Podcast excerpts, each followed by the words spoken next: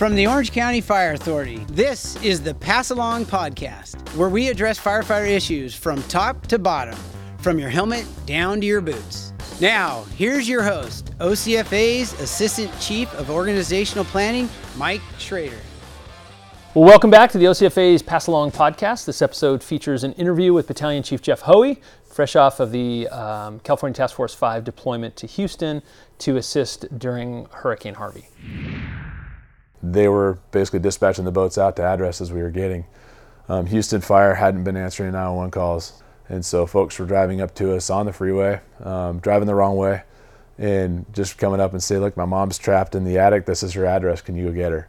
and that's how people were getting rescued if they weren't able to get out on their house or get up on the roof. Um, they were, we were rescuing them like that. All right, but before we get into that, uh, let's review some of the news and noteworthy items here at the Orange County Fire Authority.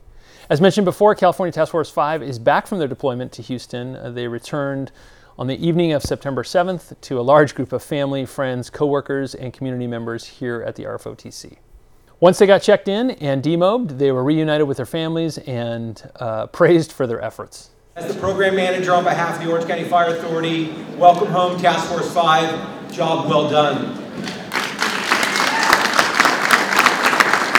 I want to say a big thank you to of congratulations to everyone that was out there for a job well done, as well as to everyone who stayed behind here to protect the uh, communities that we protect here with Orange County Fire. And um, certainly with folks getting forced, um, not only do we have the California Task Force 5 out and their uh, 40 plus members, but we also had another 50 plus members out on strike teams and overhead assignments throughout the state of California. So just kudos to them and then also to those who were backfilled behind those members that were out of county as well. Um, in totality, uh, we had upwards of 100 folks um, out on special assignment serving other communities other than our own. And uh, I think that goes to the both the national response system as well as the state and regional and local response system, the collaboration that we have um, through the incident management system and the uh, joint sharing of resources. And what a neat uh, thing that is. I, I, know the public expects that of us. Um, it doesn't always happen as smoothly as here it does here in California, uh, but we're certainly proud of our members who served uh, both out of state, out of county, and here at home. So thank you. On Monday, OCFA held its uh, annual 9 11 uh, ceremony here out front, and just to honor those who uh, died 16 years ago in the terrorist attacks. Today, we honor the nearly 3,000 innocent lives that were taken from us, and those who so notably aided their fellow citizens in America in a time of need. We rededicate to the ideals that define our country and unite us as one, and we commemorate all the heroes who lost their lives saving others. Special thanks uh, to Mark Stone for his solo on uh, Amazing Grace uh, on the bagpipes, and also to the Honor Guard, who, as usual, um, between the uh, the piping of uh, Mark Stone and the Honor Guard and their polish and prestige, uh, it just brings a certain sense of professionalism but also results in the in the rank and file as well as professional staff just swelling with pride to be part of this organization and uh, especially when we have members from the public attending as well as elected officials to commemorate the 9-11 events uh, we just want to say special thanks to them for their participation and all that they do um, the spit and polish and shine to make us look so good as an agency but also to bring that prestige uh, to this agency that um, we so thank them for. And uh, just on 9 11, it's just another great reminder as I spoke to my two young boys uh, who are 10 and 13 um, that night when I got home from work that freedom's not free. And uh, it is not the weight of the full federal government that responds to these kind of incidents, it's the local firefighters. And so we just want to say thank you to, again, to uh, all the members of the Fire Authority and really to the fire service members throughout the country and what they do on a daily basis.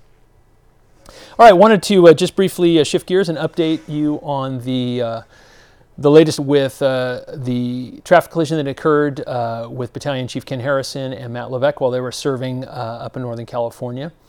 As you recall, they were involved in a very serious car accident. Um, and subsequently were treated locally, and then eventually we welcomed them home. Matt at Long Beach Airport, and then Kenny at, or Chief Harrison at uh, John Wayne, and I was in attendance for both, and um, it's we take it for granted when we um, when we go into harm's way to serve others. And it was just neat to see the support both from the community and the agency to come alongside of them in their time of need. And we're looking forward to a time when both of them will be back to 100% par on their health. Um, and in the interim, we have established liaisons for both of them to assist in meeting those needs that we always talk about in the fire service. Um, and we need to make sure that we come alongside of them in every way, whether it's clipping um, the, the trees or the grass or whatever we can do to help them in their time of need, we will do. So we have liaisons, uh, Battalion Chiefs uh, Kenny Dossie and Tim Perkins for uh, Chief Harrison, and then Mike Sheehan uh, for Matt Levesque. Go ahead and go direct with those guys, and there'll be more uh, information that will follow uh, to get you uh, into the loop as to how to support them, whether it be meals or, uh, as I mentioned before, assistance at their home or with other ancillary duties. So, again, uh, Ken and Matt, we love you guys, and we're looking forward to you guys getting back to full health. On Wednesday, September 6th, Acting Fire Chief Dave Anderson sent out a, uh, the fourth organizational update, thanking Division Chief Cruz for helping during the transition. Chief Cruz is now officially going back to the Operations Support Division uh, Chief spot. As most of you know, during the upcoming uh, board meeting on September 28th, the board directors will finalize their choice for the interim fire chief. And the way things are shaping up, it looks like the process to select the permanent chief won't be finished until early 2018. Uh, once we get the new permanent fire chief on board, it will be up to that person to uh, decide the direction of the agency in more specific nature. And we'll have to wait and see how that uh, all shakes out. But in the meantime, your executive team is uh, working tirelessly to continue to provide the best care for our citizens and support you, both in professional staff and operations, in doing your job. All right, enough of that. Uh, without further ado, here's Jeremy Vallone talking to Battalion Chief and Task Force Leader Jeff Hoey about what it's like and what was their experience like, rather, uh, in their time in Houston. Good morning. Thanks for joining us uh, on the OCFA podcast today. My name is Jeremy Vallone. I'm an engineer on Truck 34, and joining us today is going to be Battalion Chief Jeff Hoey, and we're going to be discussing the deployment uh, to the hurricanes in Texas. Thanks for joining us, Chief Hoey. Thanks for having me here. I appreciate it. Uh, it's great that you're here. We're going to listen to some audio that uh, Chief Hoey sent to uh, Chief Petro on the 29th of August, and it would be their third day of operation with regard to the current situation, how things were playing out. So here it is. Hey, Mike, there's too much to type, so I figured I'd try to just send you a voice memo. So things have gone off the charts beyond anything. The floodwaters are now above any recorded level from what we're getting, and uh, the inundation is unreal. We're uh, we lost one IRB a little while ago, tore out the bottom. Uh, Chapman's running an LZ. Uh, we have two Customs and Border Patrol Blackhawks that are coming in. They came in somehow. They heard that we had an issue. They came in and they're helping out. I just called uh, the uh, National Guard contact I got from the day one. He's bringing in uh, a slick, so one without a hoist, uh, just to haul bodies. We're stuffing them as full as we can. We're landlocked now, pretty much with no support um, for people. One of the teams is trying to get in, but we might have to fly people in to assist us. The guys are trashed. Um, I'm worried about them right now, um, but they're killing it. They're doing great. So we're uh, if we can get a team in here to replace us by three, and I can feed the guys and bet them tonight, I think we'll be good tomorrow. Uh, but right now the guys are, are going, and it's um, it's 100% effort all the way around. It's hard to even just get the guys to feed them. So um, the water's uh, continuing to rise. Uh, now it was a foot an hour. Now it's about uh, it's about half a foot an hour. Um, the shelter we've been running. Um, if it ra- if it raises another eight feet, we're going to lose this shelter and lose this LZ, and have to move to our position. So uh, it's um, this is all out, man. It's uh, definitely a historic event. So uh, send me a text that you got this, and hopefully it works through. See ya, bye. That sounds pretty intense, Chief Hoey. It was uh, it was unreal. So, uh, if you don't mind, I mean, that gave us a really good idea of kind of what you're going through at that moment. Um, could you kind of briefly walk us through the first two, two to three days of deployment for those of us who have A, never gone through it or who weren't there? How it works from the time you guys get the call to deploy through the first few days of operations? Sure. Um, the guys uh, got their uh, activation order on the evening of uh, Thursday, and uh, so there was a, a roster that was kind of like that, but it wasn't solid. But they were able to make the phone calls and get everybody to assemble. And so as soon as that activation order comes in, there's a ton of pieces that have to go into effect that are already pre-established. And so we have our mobilization manual that we follow in order to get everybody uh, together. And that's picking up all the drugs for the uh, medical cache, um, getting all the vehicles, uh, final load, and on the road to headquarters. Um, training did an amazing job getting everybody medically medically checked out here before they left. Um, so there's a lot of pieces that go into mobilizing the task force. And so uh, that was the first night, Thursday. You know, we hit the road after midnight uh, Thursday night, and so each vehicle had uh, three drivers, and except for the big rigs, two. But um, we're driving straight through to get to San Antonio was our goal. And so we were off the road every two to three hours, depending, and switching drivers, fueling up the light vehicles. Um, the big rigs can definitely take a, a longer run. Um, so uh, just before uh, we're getting to San Antonio, we had one of the rigs uh, blow a turbo, and so it was actually in the evening. And so Texas is a long state; it takes an entire day to drive across Texas, basically. And so uh, we're in Texas, and the guys found a 24-hour shop uh, to get that turbo fixed. And so our mechanic Dan uh, just did an amazing job there. He hung out with the guys and helped them get it repaired and on the road. And so we arrived into uh, San Antonio, uh, less uh, the uh, heavy vehicle and our mechanic. Uh, we got into San Antonio in the morning, uh, their time, four in the morning, and got into our point of assembly, which is at, was at the AT&T Center there. And that's once you get there, now you're now you're into the system. And so I checked in with the point of assembly folks, got situated, figured out where we were doing feedings, where briefings were going to be, and got um, got all the personnel from the task force situated in an area that could sleep. And so in a stadium, you picture like the Anaheim Pond, um, the floor was covered in, in uh, uh, cots for all the other task forces and other uh, troopers that were there. And so our task force was uh, lined up uh, where the common uh, hallways are, where all the concession stands are. And so we were sleeping in one of the hallways, um, was where we were getting set up for that piece. But during the day, um, the guys uh, reestablished all of the uh, the logs cached, and just to make sure we were ready to deploy, and all the stuff we needed for water rescue was up front, ready to go. And um, and then so that night, after getting everybody fed, showered, um, we were all together, ready to go. And then we had done a briefing with the ops and uh, division soups. They hadn't didn't have any jobs yet, but they were waiting. Um, and so uh, everybody bedded down to hit the sack. And so about three in the morning uh, I woke up to see our division soup walking down the hallway towards us. And he just leaned over to me and said, We need you guys right now. He goes, Just confirming you have the IRBs, the inflatable rescue boats. And um, so, yeah, we do. And he goes, Okay, uh, based on that, I need you guys right now to go to Houston. Um, we, they have three to 400 911 calls unanswered. Um, and we need you guys, you're going to be our first task force in. And so you'll report back and let us know what you got. And I'll give you your contact once you're on the road. But I need you guys hit the road. And so I walked around and woke everybody up and uh, told them, you know, 15 minutes, all your cots and everything down to the vehicles. 30 minutes we're on the road.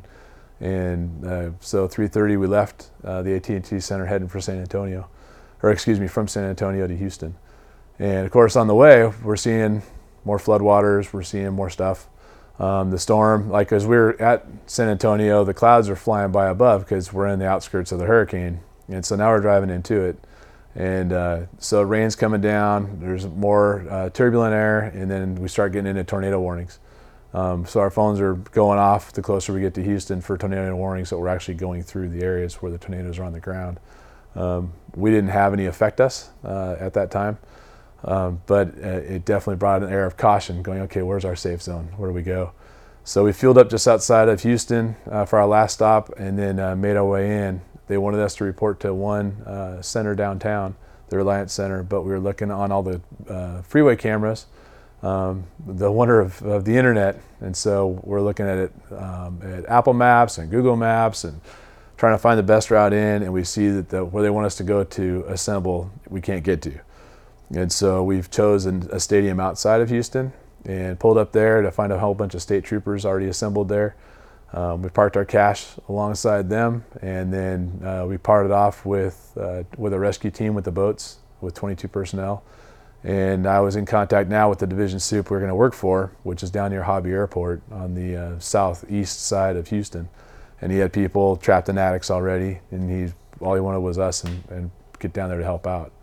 And so, uh, based on that, we hit the road and looking at our maps, we're trying to find a way to get there. Um, and we ended up having to get off the freeway because the freeway on the 10 was already underwater in certain areas, taking side streets. And we were able to get on the 610 freeway to start heading south, but we had to get on an off ramp in order to do it because the on ramp was already flooded. And so we got on the off ramp, got all of our, our cache, no heavy vehicles, but um, the boats and, um, and a couple of trailers with the equipment to support. And uh, as we're heading down the 610, we come up and at the Brays uh, Bayou, the freeway's 12 feet underwater. And so we got there, and there's already people floating out in the water. There's cars that have driven into it and they're floating, and there's uh, civilians on the side of the freeway um, in the residences nearby floating in the water already. And so uh, talked to a state trooper that was there, and he's like, "With this flooded, you have no way to get to where you're going. It's impossible."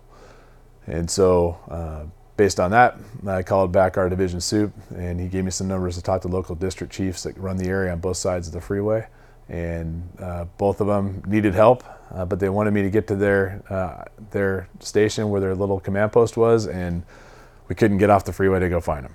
Every time we drove off, once the vehicle was up to the headlights, just turned back around, got back, and went back towards the freeway because the waters were rising and we couldn't get to them. And I don't I don't think they knew it until we got, got back on the phone and said we cannot reach you. It's impossible.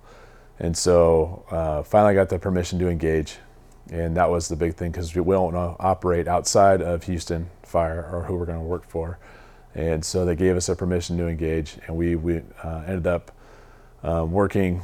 Uh, it would be the west side of the 610 freeway near a street called Beechnut, and looking at the water rising the whole time. Our guys put their boats in right away and got operating, and so we had uh, Chris Stevens as our rescue team manager running the operation and eventually they just needed more people uh, to help get out. And so uh, Jack Parasho was uh, with me, and so he took over running the op, and uh, with Brian Little uh, as our as our recording guy that was just doing amazing on tracking everything. Um, they were basically dispatching the boats out to addresses we were getting. Um, Houston Fire hadn't been answering 911 calls, so people were calling 911. In fact, I tried once uh, to see if I get a ladder truck out to do a rescue. I had off the side of the freeway on an overpass. I had a guy that was holding onto a light pole below, um, and I just went in and answered. And so folks were driving up to us on the freeway, um, driving the wrong way, and just coming up and say, "Look, my mom's trapped in the attic. This is her address. Can you go get her?" and that's how people were getting rescued if they weren't able to get out on their house or get up on their roof um, they were, we were rescuing them like that and so uh, we we needed support and uh, Utah um, at first nobody could get to us and we had our mechanic Dan Davis eventually got through he found a route to get through but going back he almost didn't make it back to base and then after he got uh, away from us after giving us some supplies uh, that was it we were landlocked and so uh, from that point on, we had we couldn't get the rest of the team to us.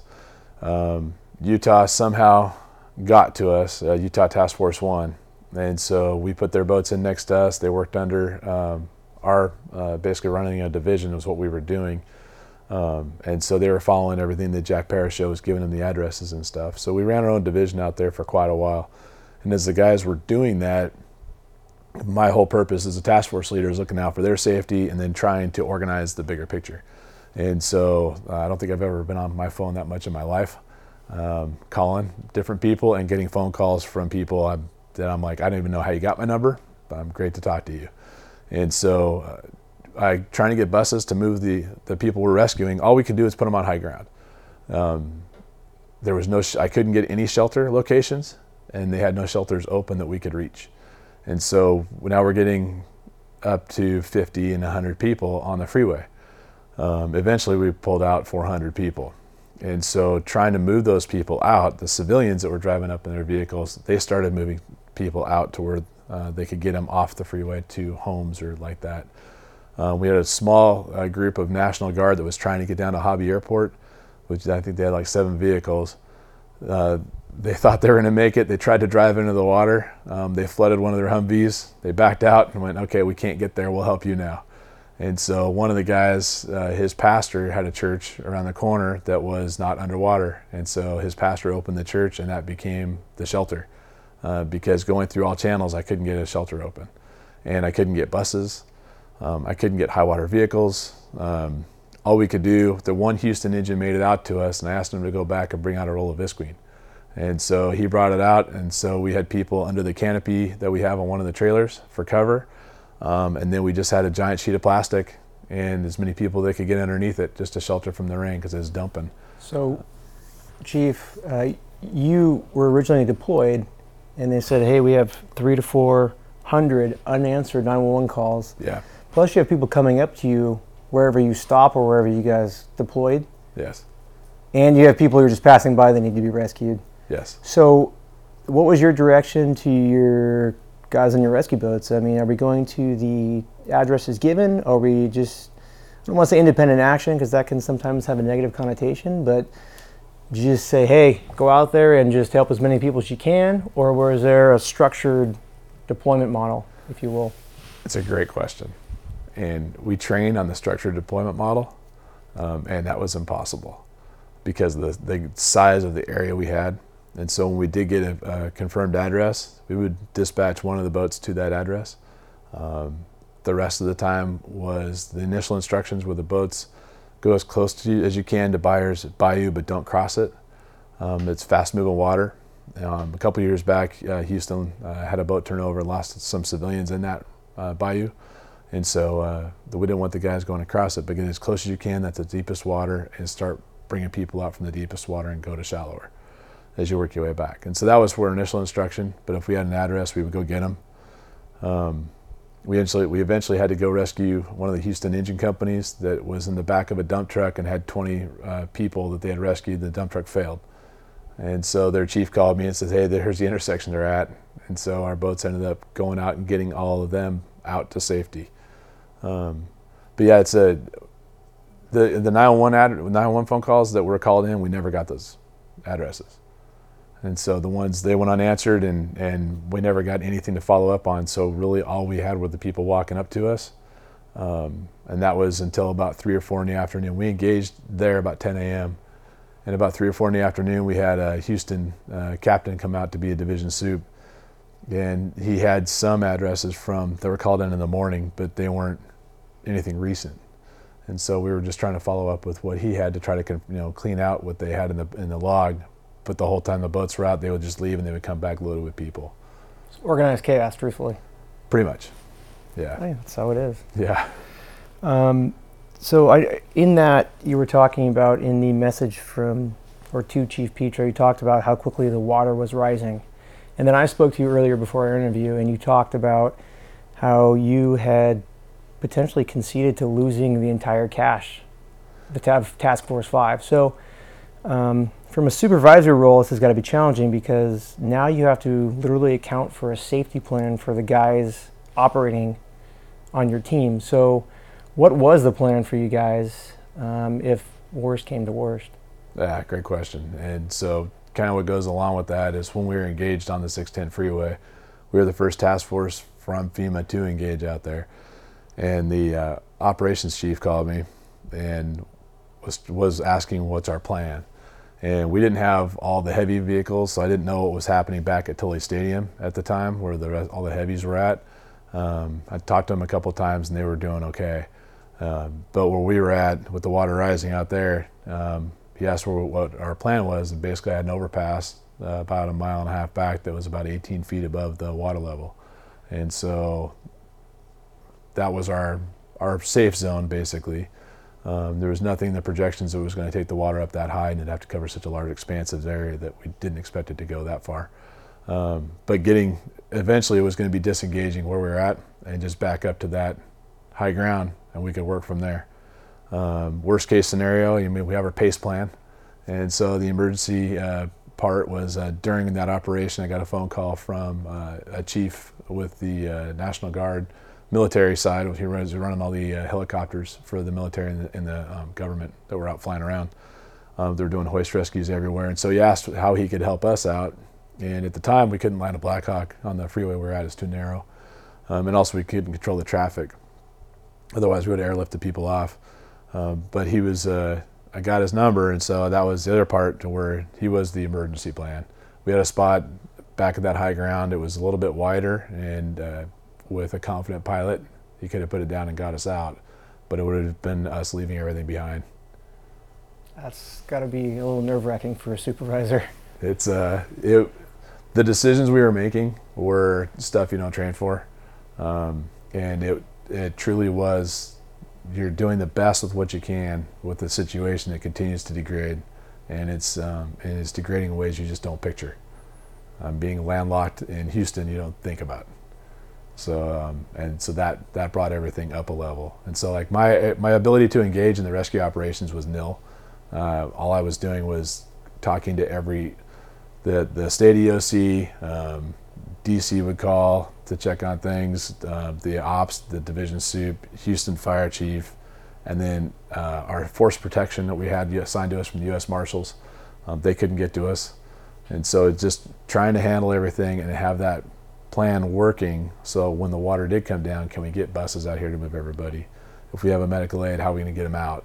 And um, on that day, we didn't have any medical. Well, actually, we moved out two quadriplegics, and that became a challenge to get them into a vehicle. We could get them off site. We had to keep them on site for probably an hour till civilian vehicles with nurses could get out there to move them. So um, our doc was working his tail off. I mean, everybody worked. Safety worked. Every everybody was working, and it was smooth uh, because of all the personnel were fully engaged.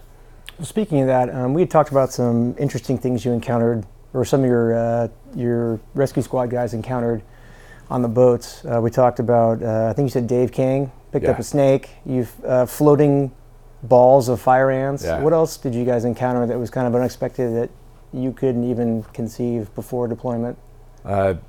Out where we were working on uh, that first day in the 610, we kind of had the standard stuff, except you know porta potties floating by, containers floating by. Um, you knew everything was in the water. Uh, but when we were up in Kingwood, which was day two and three of the operations, that's where we're up into areas that were more remote um, from a lake, and so that's where we had water moccasins in the water. Uh, we had the balls of fire ants. Um, each ball is three to four thousand fire ants, and they are all looking for a place to find home, someone to climb up onto. Um, and then we knew there was alligators out there, and so after we uh, finished operations in Kingwood, as the water receded, one of the homes um, in the area we were working, the homeowners came home to an alligator in their home. And so they're out there. We knew they were out there, and uh, so it, it's just an awareness piece. We don't quite prepare for that part. So Uh, yeah, I don't know what to say to that. That's, that's something you can never imagine. Um, so, the third day, um, up to the third day, was really just chaos. The water continued to rise. Now, how far into the operation did things start to stabilize, if you will? Well, um, day two in the morning was was kind of okay, but then they had all the dams were getting too high, and so when they released the water, they sent us up to the Kingwood area, where they knew Lake Houston would would flood and it would come up, and so that night, us and Tennessee One moved another uh, about four 440 people, I think we came up to, out of a bunch of homes that were uh, were flooding already and would be eventually submerged, and so we worked until dark doing that. Um, and that was that wasn't chaos because it was it was coming up slow at the time. Uh, but the fire chief that worked up in that district, uh, he was there for the '94 floods, and he had drawn out to me where it went to then. Um, and so he goes, you know, they're telling us it's not going to get that high, but this is where it got to then. So you can see in, in the inundation, it's not just a couple of streets; it's it's it's thousands of homes. Um, and so after seeing that piece, we went to that night. We got to bed around 11 or midnight and we were sleeping on the floor of a church because we couldn't get back to base still. Um, and so we're all on the hardwood floor of this one church. And at three in the morning, a Houston cop came in and said, "You guys got to get up. We have people stuck in attics everywhere right now. We have at least five or six Was his first comment. I'm thinking five or six, and he's in here waking everybody up for that. Okay, five or six, we got it. I mean, one team can do that, no problem. Um, but uh, he was he, he he'd already seen the water coming up, and so he, that's why he was pretty uh, agitated, I guess, or anxious. And so once we all got together, we all got up, went over to Houston 102 where uh, we had some our boats were over there, and got the rest of the guys up. We moved on down uh, Lake Houston Parkway, and from the line the fire chief had told me where the water would get, it was beyond there. And so he gave me the high water mark from 94, and we couldn't even get to that intersection. We were a whole intersection uh, back to the west, and so that was the that was the chaos. I mean, that day, um, I think I've been tested in my in my career a number of times, uh, but I, I just say there's probably three that I would say incident related to running stuff.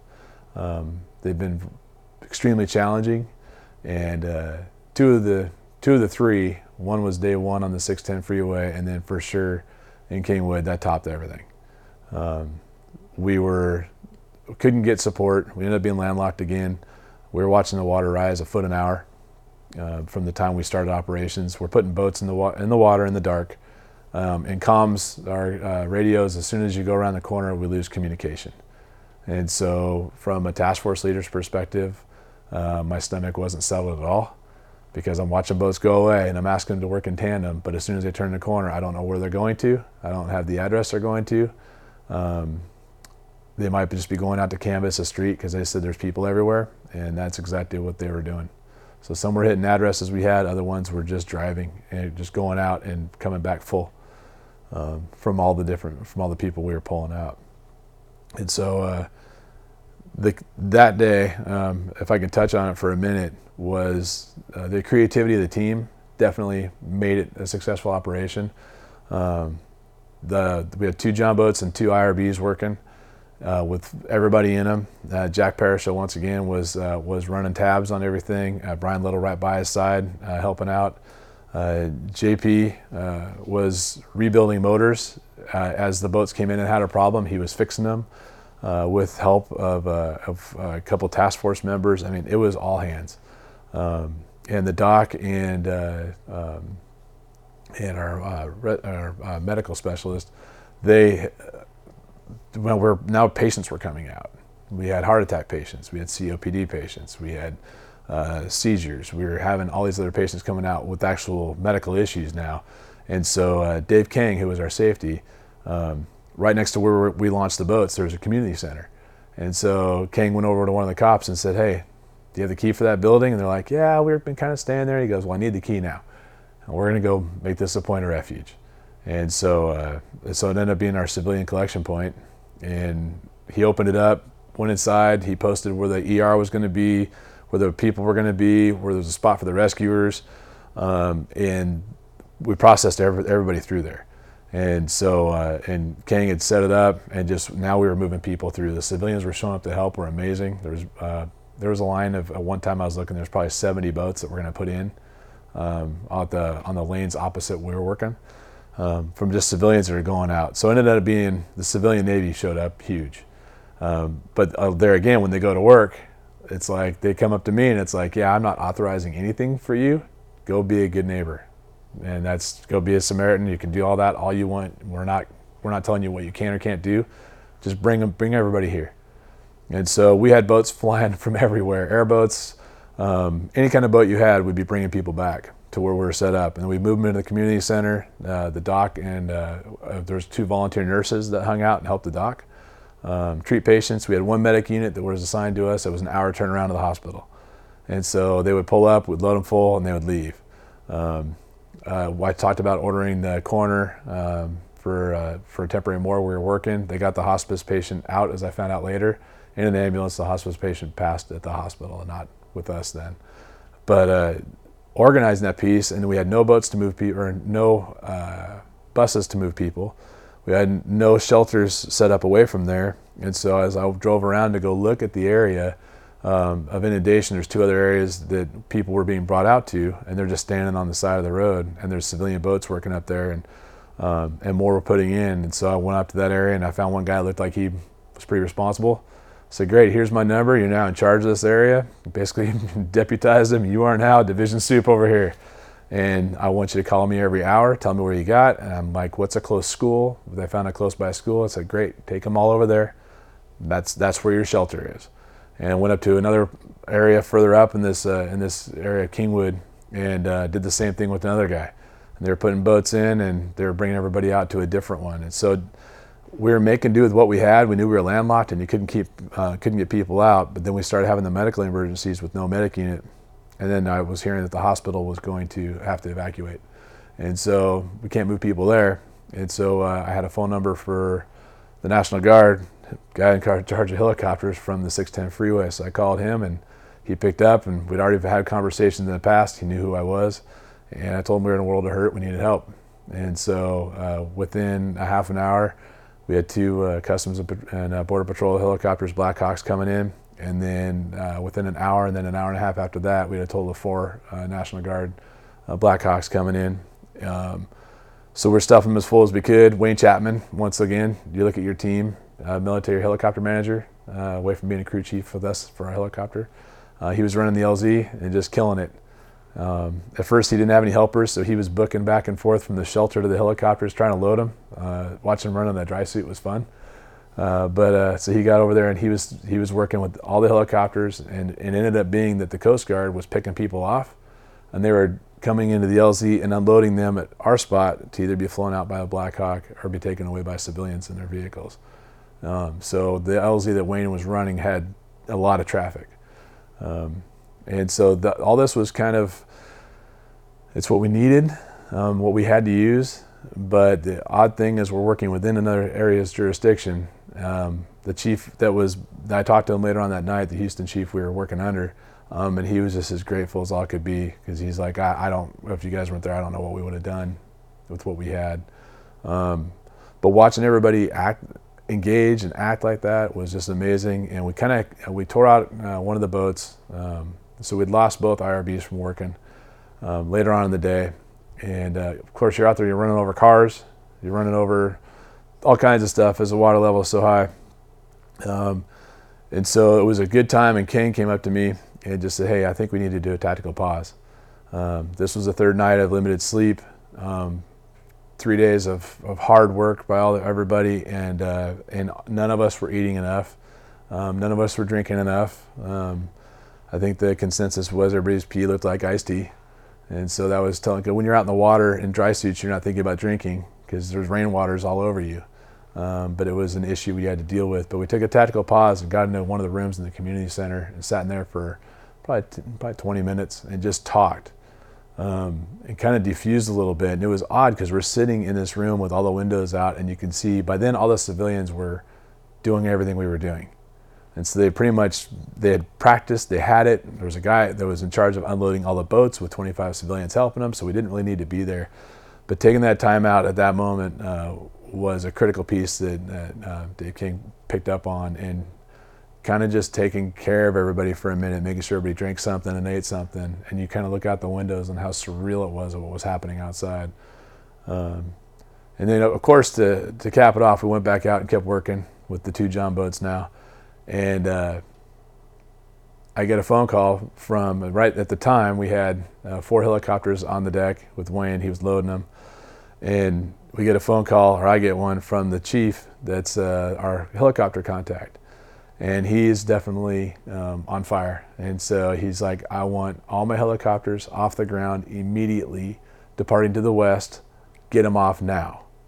And so I got that, and it was a very clear message. Why? And he goes, There's an ammonium nitrate plant to, on the other side of the lake from you that's going to explode. Perfect. I go, Okay. I'll call you back. I want to know right where it's at. Figure it out. I'll get your helicopters off. So I get on the radio and I kind of laugh when I keyed it up because Tim Brooks was out with Wayne Chapman helping him load people. I knew he had the radio, so I, I yelled his name out and said priority. So I knew that everybody's going to be listening. And it's like, yeah, I'm actually going to say this on the radio.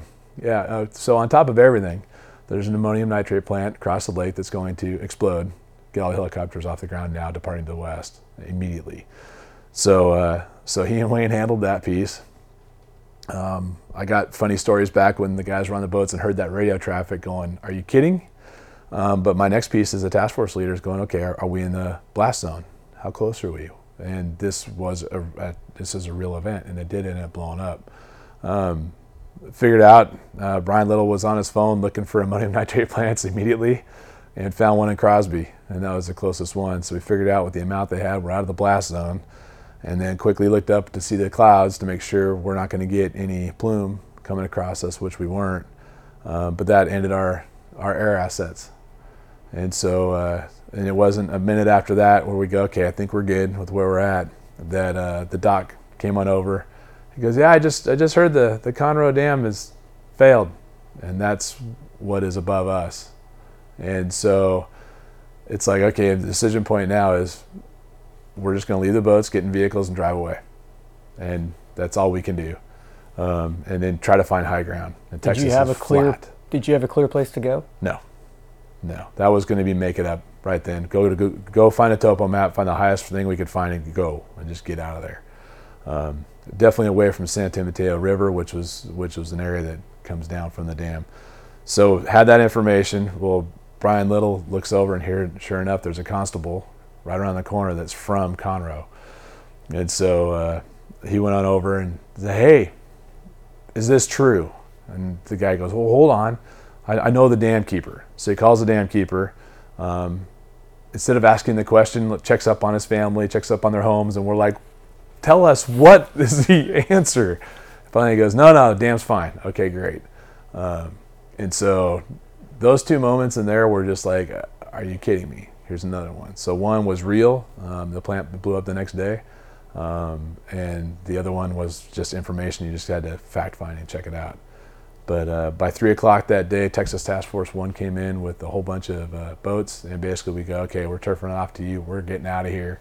Um, you're in charge now, and uh, and here's you guys should start doing a grid search. So we pretty much pulled everything out. So looking at the numbers, I know our boats alone, uh, Jack had a count with Brian Little, and we are at 700 people we pulled out on our boats. Incredible. And so it just you can't write it. It was it was amazing. So then, how did the rest of the deployment go from there? It seems like that might have been the peak. I hope because I can't imagine anything else added to your plate. Yeah, it was. Um, that was pretty much everybody was was trashed. Uh, that night we made it back to camp. Uh, made it back to the base, and the guys had set up at um, Katy, and they and the guys over there, um, they were busy with their own stuff. The, they were they were the ones that drove through the, drove the cache through high waters, trying to find a place that was high enough to not flood out and lose the whole cache. Um, they had done rescues, and I know you've already talked to Shane. Um, the whole other crew did incredible work at the other side, um, and it, so it's just amazing we could be split in two and have two separate sections, and one that doesn't have boats, which was back at Katy, um, and they were able to uh, figure out, see who's close by, other boats, and get on out and do their own rescues and set up a shelter and bring people and process them through. So um, the whole task force had been working, and so that night we got to go back to Katy, um, and they had cots already set up and food, and it was one of the times where it's like, okay, we've been operating for three days away from each other, and uh, it's time to reunify. And so the good part, we got over there, had a great meal together, and then the next day we had our first day off together, which really unified the team back. Um, it's hard when you're operating separate for a while, but um, we got over there, and uh, the first day we were back, uh, we deployed back over to Kingwood um, to work with them and start doing the grid searches for them. But it wasn't. Now the the waters were receding, um, and now it was just doing. It was a much bigger picture, and there was. It wasn't. We weren't looking at rising waters anymore, and so having that, it's a more stable platform. It's light. Um, it's not raining as much because it, it rained I think it stopped raining that day, and so we didn't have new water coming in on top of the the other uh, hurricane issue stuff. So that made it more normal and a be- much better pace. Um, and so that I think that's where the normal normalcy kind of came into the rest of the deployment. So we typically, um, correct me if I'm wrong, we don't typically train on splitting the task force. That was an accidental occurrence, right? Correct. But we made it work. Yep.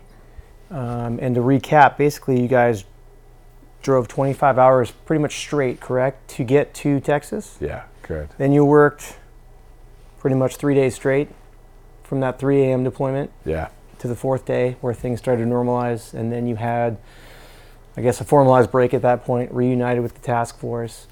um, and then things kind of stabilized from there. Is that is that kind of a, a basic recap? Yeah, yeah. Um, so after looking back at this, uh, what would you say uh, your top couple of lessons learned from this deployment? Now, if people don't already know, you were deployed to Oklahoma City as well, correct? That's correct. So um, if you could just tell us real quick about a couple things you learned from this deployment and maybe how this deployment differed from Oklahoma City.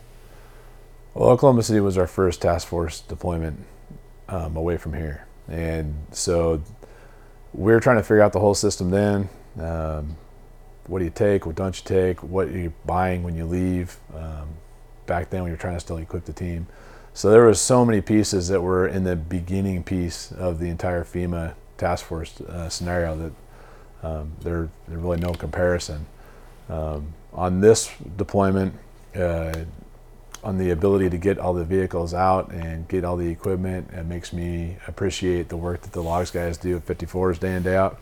Um, because they know what they have, they know how that stuff works, and they spend the time and they're keeping it ready all the time. And uh, it's great to see that work. Um, another uh, point as a task force leader is all of the people that train within the task force for their position, whether it's a rescue specialist, a medical specialist, a search team manager, rescue team manager, plans, uh, logs. Um, as a task force leader, as we're functioning, um, the task force leader doesn't deal anything with that. It's kind of it's kind of different to where you're touching on different pieces, but you're not uh, you're completely relegated to they know what they're doing, and and not I mean everybody went above and beyond anything I could ever ask for um, to make the task force operate in every level. Um, didn't matter who it was. Uh, so I think that uh, that the piece there was trusting your people. Um, that was easy to do, and it was uh, easily recognized. Um, and then I think the part that was awesome that the entire team continued to do was the servant leadership. It didn't matter where, you, what, who you were in the in the team. Um, you were serving whoever needed it right then.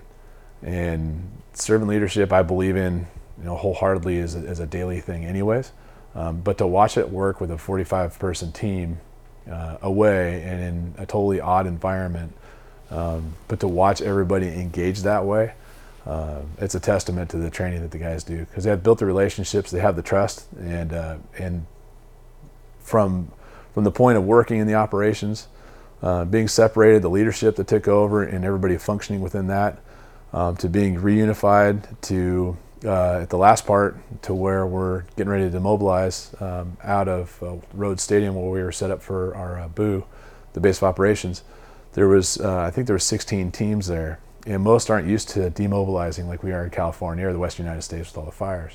And so when it comes to demob, what do we do? Well, we have our mechanic uh, Dan Davis who's just killed it, and then I go outside and go look, and so they've already done the mechanical checks on us, and we're good to go. They're making repairs, um, making field repairs a bunch of them, uh, building, rebuilding the front end of one of the pickups that got uh, jacked up, uh, redoing bearings in the trailers, all that stuff that was messed up from the operations. And then from there, um, we're one of the only teams that had a mechanic.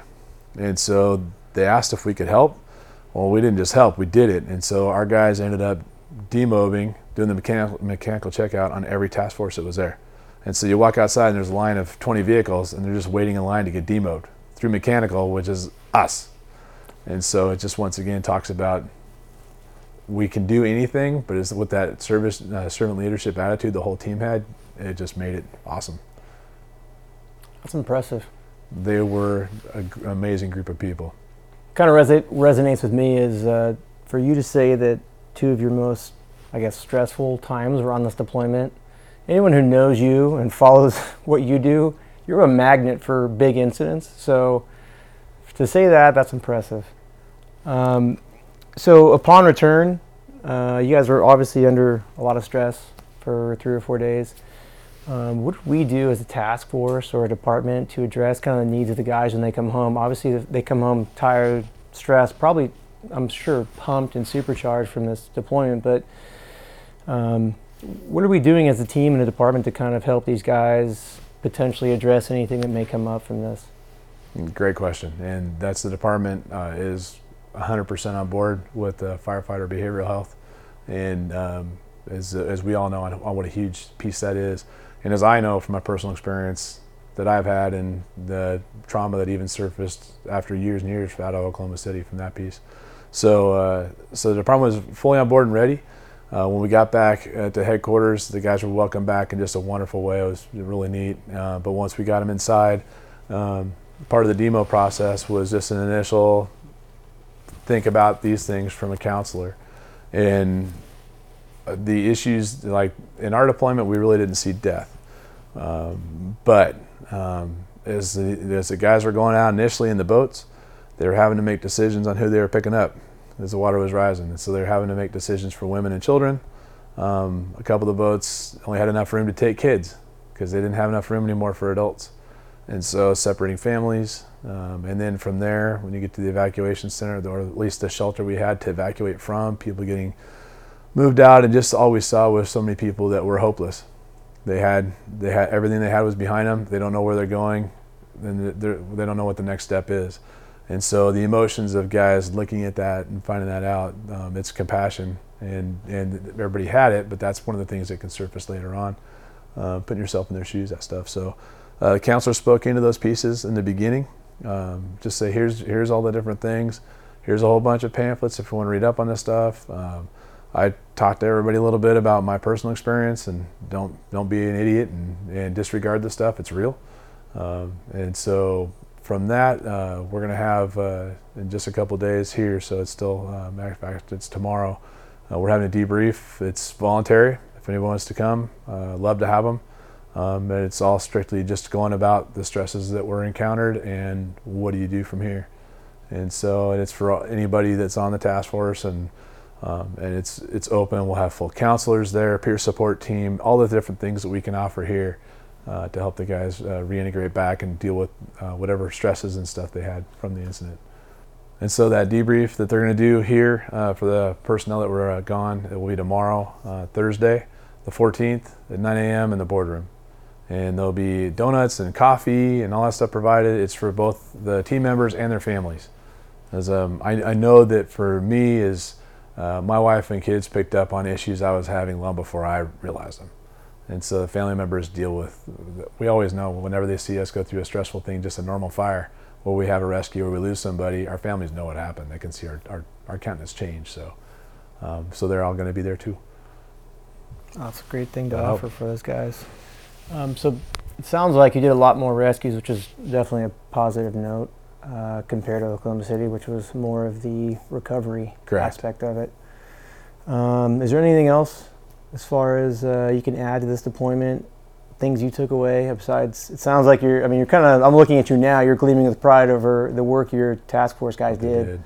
Um, I'm proud to be a, a member of it. Um, but is there anything else? As kind of a final uh, message for anybody? I think um, the the scenario was exceptional, and that uh, I know as I was walking out of briefings when we were um, at our uh, base of operations, um, the stories I was hearing, just guys talking about on the side, um, and from different task forces, the stories they were talking about were the ones that our guys did or experienced, um, and to hear that just makes me recognize the the blessing it was to when you want to go and operate, we train all the time to do that. Um, that we got a chance to operate at the level we did, um, and so that I look at that as, as just a huge.